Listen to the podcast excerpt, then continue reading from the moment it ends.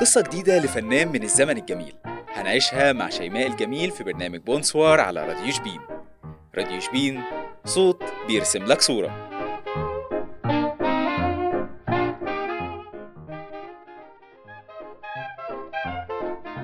أهلا بيكم في أولى حلقات برنامج بونسوار مع شيماء الجميل تقدروا تسمعوني كل يوم اثنين وخميس الساعة 7 مساء على راديو شبين dot com. وكمان تقدروا تسمعونا على Google Podcast وعلى أنغامي و Spotify و Deezer. وكمان تقدروا تشوفوا كل فيديوهاتنا على صفحتنا على الفيسبوك راديو شبين بالعربي. موعدنا النهارده مع الفنان والكوميديان اللي ضحكنا في العلن وبكى في الخفاء. اللي مجرد وجود اسمه على الافيش يجيب إيرادات إلا إنه مات فقير.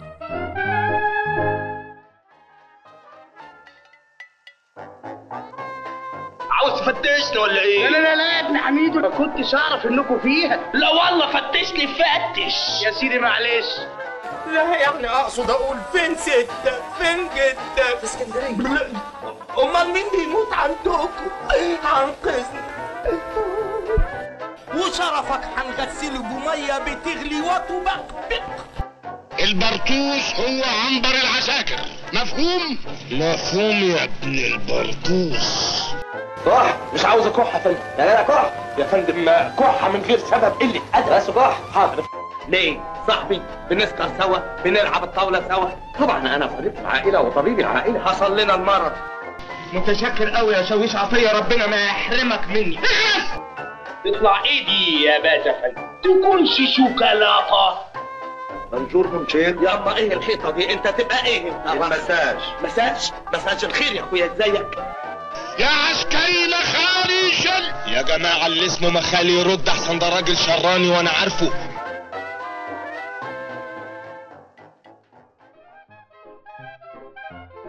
نرجع تاني لموضوعنا. الفنان إسماعيل ياسين. اتولد إسماعيل في السويس يوم 15 سبتمبر سنة 1912 كان وحيد أبوه وأمه. أسرة ميسورة الحال بس عيب أبوه إنه ما بيفارقش الكاس. ودايما هو ومراته في خناقات بسبب الموضوع ده. وفي خناقة من الخناقات يجيلها سكتة قلبية. والوضع بعد الأم ما بتموت بيزداد سوء بيتجوز أبوه ست من اللي بتكون مرات أب ما تتمنهاش لعدوة بتبيع أبوه اللي وراه واللي قدامه وتدخله السجن. وقتها إسماعيل يعني كان تقريبا عنده عشر سنين يعني تقريبا في رابعة ابتدائي. طلعته من المدرسة. علام إيه يا واد؟ روح اتعلم لك صنعة تكسب لك فيها قرشين. وفعلا مرة بيشتغل منادي على قماش ومرة تانية منادي في موقف السويس. كان وقتها إسماعيل انتقل عشان يعيش مع جدته. حلمه وشغفه الوحيد إن يبقى زي مثله الأعلى عبد الوهاب. وأول ما بقى عنده 16 سنة سرق من جدته 6 جنيه وسافر على القاهرة عشان يقدم في معهد الموسيقى. ولسوء حظ سمعة لقى المعهد قافل عشان كان وقتها في الصيف. وبما إنه معاه مبلغ كبير وأول مرة يمسكه في حياته ضيعه هنا وهناك وقرر يروح عند قرايبه ويسكن معاهم. أول ما راح لهم طبعا قالوا له يا سمعة منور! طبعا جاي زيارة وماشي على طول مش مطول يعني ها؟ فقال لهم لا والله يعني أنا جاي عشان أبقى مطرب. إسماعيل وقتها بيقول واحدة ردت عليه وقالت له لا يا اخويا إحنا ما نحبش حد في عيلتنا يبقى مطرب. قالوا لي طيب وجاي جاي فسحة. قلت لهم لا والله أنا جاي هنا يا جماعة. قالوا لي روح معهد الموسيقى عشان تتعلم ال- الموسيقى وما أعرفش إيه. قالت واحدة قالت لي لا يا اخويا إحنا إحنا يا أخويا ما نحبش حد يبقى في عيلتنا مطرب. قال يعني المطرب ده مثلا فوق المخدرات والبتاع. واضطر وقتها يبات في جامع السيدة زينب بس بكل قسوة الإمام كان بيطرده من هناك ولأنه ابن حلال ربنا وقعه في شيخ ابن حلال في جامع مرسينا. واخده معاه بيته وغسل له هدومه واداله فلوس عشان يرجع بيها تاني للسويس. لكن أول ما رجع إسماعيل لقى حال أبوه يصعب على الكافر. قام واخدها من قصرها ورجع القاهرة تاني واشتغل صبي في قهوة فينيكس. بس برضه سمعة ما نسيش شغفه بالموسيقى فاشتغل في فرقة نصر الرقاصة. بس ما كانش بيسلم من تنمر الناس عليه. كان في كل مرة يتريقوا على بقه الكبير وعلى شكله المقعبر زي ما هو كان بيوصف نفسه وحاول كتير يشتغل في فرقة الست بديعة. بس كان اتعرف إنه بيضحك الناس وما كانش حد بيرضى يشغله وده السبب اللي خلاه يسيب الغنى ويشتغل مونولوجيست في فرقة الست بديعة وفضل على الحال ده كتير. لغاية ما في يوم الست بديعة قررت تقفل الكباريه عشان بيخسر وسمعة وقتها كان هيتشرد ويرجع تاني يشتغل في القهوة. بس الحقيقة إن نهاية الكباريه كانت بداية جديدة ليه في السينما في فيلم مع فؤاد الجزائري وبعدها اتجوز إسماعيل الرقاصة سعاد وجدي بس الجوازة دي يعني ما طولتش كتير أصلها خانته. بعد ما سعاد وجدي خانته إسماعيل اتأثر قوي بسبب خيانة سعاد وجدي ليه فسافر بيروت مع فرقة الرقاصة بيا عز الدين. عمل هناك أحلى شغل وعمل أحلى فلوس وبدأت الأشياء تبقى معدن. والصراحة الفترة دي بدأ نجمه يعلى فيها ولما رجع القاهرة تاني بقى كله يتهافت عليه. وطلبت منه بديعة إنه يرجع تاني يشتغل معاها في الكباريه لكنه رفض وقرر إن هو يشتغل مع فتحية محمود. كان كل اللي في دماغ سمعة وقتها إنه يبعد عن طليقته سعاد وجدي ولأنه ابن حلال أول ما راح الفرقة التانية لقى سعاد وجدي في وشه على طول فقال يا فكيك.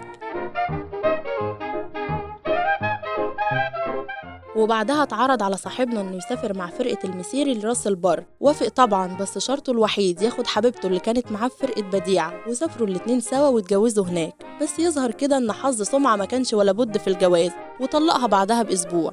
ورجع تاني اسكندرية واشتغل مع صاحبه حسين المليجي وهنا قابل فوزية اللي أول ما شافها وقع في غرامها لكن أهلها رفضوا إنهم يتجوزوا فقرروا إن هم يسافروا القاهرة ويتجوزوا هناك من وراهم وخلفت له ابنه الوحيد ياسين ويظهر كده إن ابنه ده كان وش السعد عليه. بدأ إسماعيل نجمه يعلى في الفترة دي ويعمل بطولات مش مجرد بقى دور صغير في فيلم. وبيتقال إن كان في الفترة دي بيجيله من سبع لتمن أوردرات في اليوم والمنتجين كانوا بيخلوا الفيلم باسمه عشان بس يعمل إيرادات زي إسماعيل ياسين في الجيش وإسماعيل ياسين في متحف الشمع وإسماعيل ياسين في البوليس الحربي وإسماعيل ياسين في مستشفى المجانين. يظهر إن الفيلم ده بيعبر عن فترة في حياة الفنان. في مرة كانت جمعية مبرة محمد علي عاملة حفلة خيرية بحضور الملك فاروق وطبعا بيحضرها أشهر كوميديان في مصر إسماعيل ياسين. وفضل يقول للملك شوية نكت ويقفي من هنا ويهزر من هنا وبكل تلقائية مرة واحدة بيقول للملك مرة واحد مجنون زي جلالتك. هو أول ما استوعب اللي قاله أغمى عليه على طول. لكن الملك فاروق ما سابوش. أصر إنه يدخله مستشفى المجانين وفعلا فضل إسماعيل في المستشفى عشر أيام. لكن بقى في فترة الخمسينات دي كانت أزهى فترات تاريخه الفني. كان هو وفاطين عبد الوهاب وأبو السعود. التلاتة دول كانوا بيعملوا يجي 15 فيلم في السنة. كان أبو السعود يكتب وصاحبنا يمثل وفاطين يخرج. نيجي بقى لعلاقة إسماعيل ياسين بالرئيس جمال عبد الناصر. يعني علاقتهم كانت قريبة قوي لدرجة إسماعيل كان بيزوره في بيته هو وابنه ياسين. وفي ثورة 52 كان إسماعيل من أول الداعمين للثورة وبدأ يعمل أفلام للجيش اللي كان كل هدفها تقرب الشعب من الجيش وتخليه يحبه. والأيام تفوت وشعبية الكوميديان تزيد ويعمل فرقة مسرحية خاصة بيه هو وصديقه أبو السعود والشغل بقى يبقى على ودنه. لكن زي ما إحنا عارفين دوام الحال من المحال. أول ما بيتعمل مسرح التلفزيون كل الفرق المسرحية الخاصة بتقع ومن ضمنها فرقة صاحبنا. ومراكز القوة حطت صاحبنا في دماغها. قالت كفاية عليه كده. وفضلت الصحافة تكتب إن إسماعيل خطر على صحة الأطفال.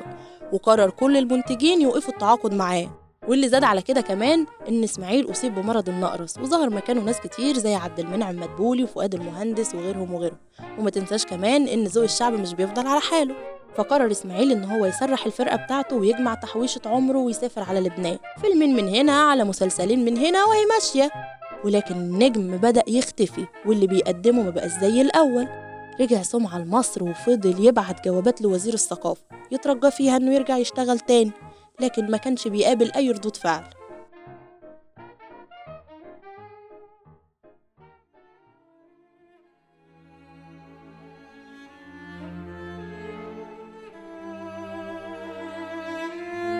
وبعدها وقع عليه خبر كان كافي إنه يسيبه بالشلل.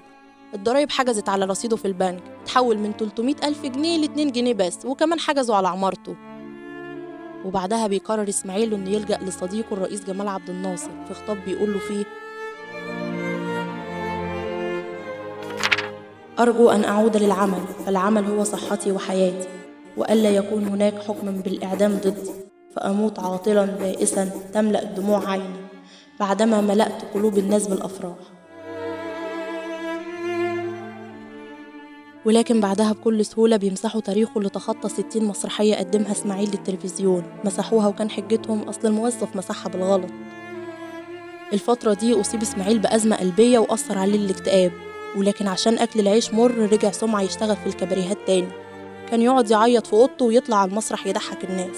بالبدلة اللي كان بيلبس عليها شبشب لأن النقرس وقتها كان مورم رجله لدرجة إنه ما يعرفش يلبس جزمة.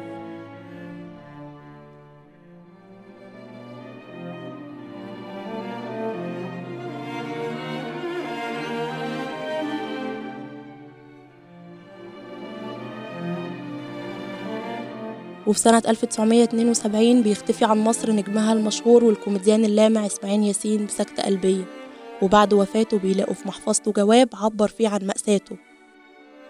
كان بيقول فيه أنا 40 سنة شغل وتعب وجهد مثلت 400 فيلم عملت 300 مونولوج مثلت في 61 مسرحية. كنت عامل زي الدواء للإنسان المهموم عشان أضحكه وأنسيه همه وغمه مش دي تكون نهايتي أبدا. أنا خدمت البلد دي وانتوا عارفين كويس. أنا عملت أفلام للثورة برضايا وبغير رضايا. أنا غنيت للجيش. اتبرعت بإيرادات أفلامي كلها في 56 مش دي تكون نهايتي أبدا. الناس تنسى كل ده ويفتكروا إن أنا في آخر أيامي رجعت أشتغل في كباريه. طب أعمل إيه؟ أنا 40 سنة جهد وما خدتش شهادة تقدير ولا حتى ميدالية صفيح. بالعكس كل ما اللي محوشته في حياتي أخدوه مني وما قلتش حاجة. مش دي تكون نهايتي أبدا.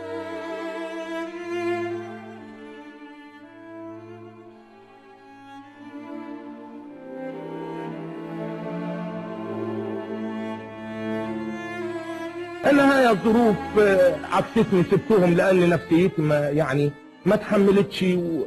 وبعدين مشيت بقى خلصت الفلوس بقيت ماشي في الشوارع وأروح. يعني مش قادر أقول لك كنت بنام فين علشان دي حاجة مؤلمة طبعا إلا إذا كان آه، يعني هي في الحقيقة إن أنا كنت ألف طول النهار وما كانش ليا شغل وما كنتش أعرف حد في مصر وبعدين الاقي أدور على حتة أنام فيها. كان آخر ملجأ الواحد بينام فيه أو أنا كنت بنام فيه هو السيدة زينب. وبقيت يعني مثلا أنام وبعدين الراجل الإمام بتاع الجامع يرفسني برجله كده يقول لي قوم. لغاية ما علموني ويعني هو كانت السيدة زينب طول الليل بتبقى فاتحة إنما يظهر على قدمي أنا بقى مفتحوها الفجر بس. فكنت بنام في السيدة زينب وكان الراجل معلمني لأن أنا ما كانش معايا فلوس وحالتي بقت بطالة ودقني طلعت وهدومي اتسخت و... وبعدين أخيرا لما اضطرت من السيدة زينب رحت في جامع في في السيدة زينب برضو اسمه مراسينا جامع مراسينا. رحت يا عيني احتست أروح فين طب أعمل إيه؟ رحت دخلت في جامع مراسينا لقيته زحمة استخبيت ورا الباب من تعب نمت بعدين لقيت واحد بيصحيني بقول له يا فندم قال لي قوم. قمت قال لي تسمح تيجي بيك يا فندم قال لي أنت اللي سرقت طقم الشاي ولازم نوديك في ده. قلت له والله العظيم أنا أول مرة أنام عندكم هنا ما جيتش ابدا قبل كده أنام يعني. شيخ الجامع راجل طيب. حكيت له حكايتي قلت له أنا هربت من أبويا وخدت 6 جنيه و... وأبويا تعبان وأنا عاوز أسافر السويس. أروح فين؟ أسوي إيه؟ النهايه الراجل طلع طيب. خدني على بيته غسل لي هدومي وقال لي يا ابني عشان ما تنزلش لأبوك مبهدل واداني 35 قرش وكان ال- الركوب ب 32 ونص. فوصلت السويس لقيت أبويا بدل ما كان محل كبير في محل صغير وحاطط ترابيزة وهو اللي كان بيشتغل بإيده عشان هو سايق كويس بقي فبقى يعني يشتغل هو بإيده علشان خاطر. ولما شافني عيط وخافني بس فإذا كنت دلوقتي يعني بتشوفني يعني ربنا مرفع عني يمكن علشان أنا استحملت التعب وال... وال... والغلب والشقة والمرمطة حتى إني وصلت إلى هذا. ولذلك ربنا بيديني. وبيديني بهذا الشعب الجميل. الحمد لله.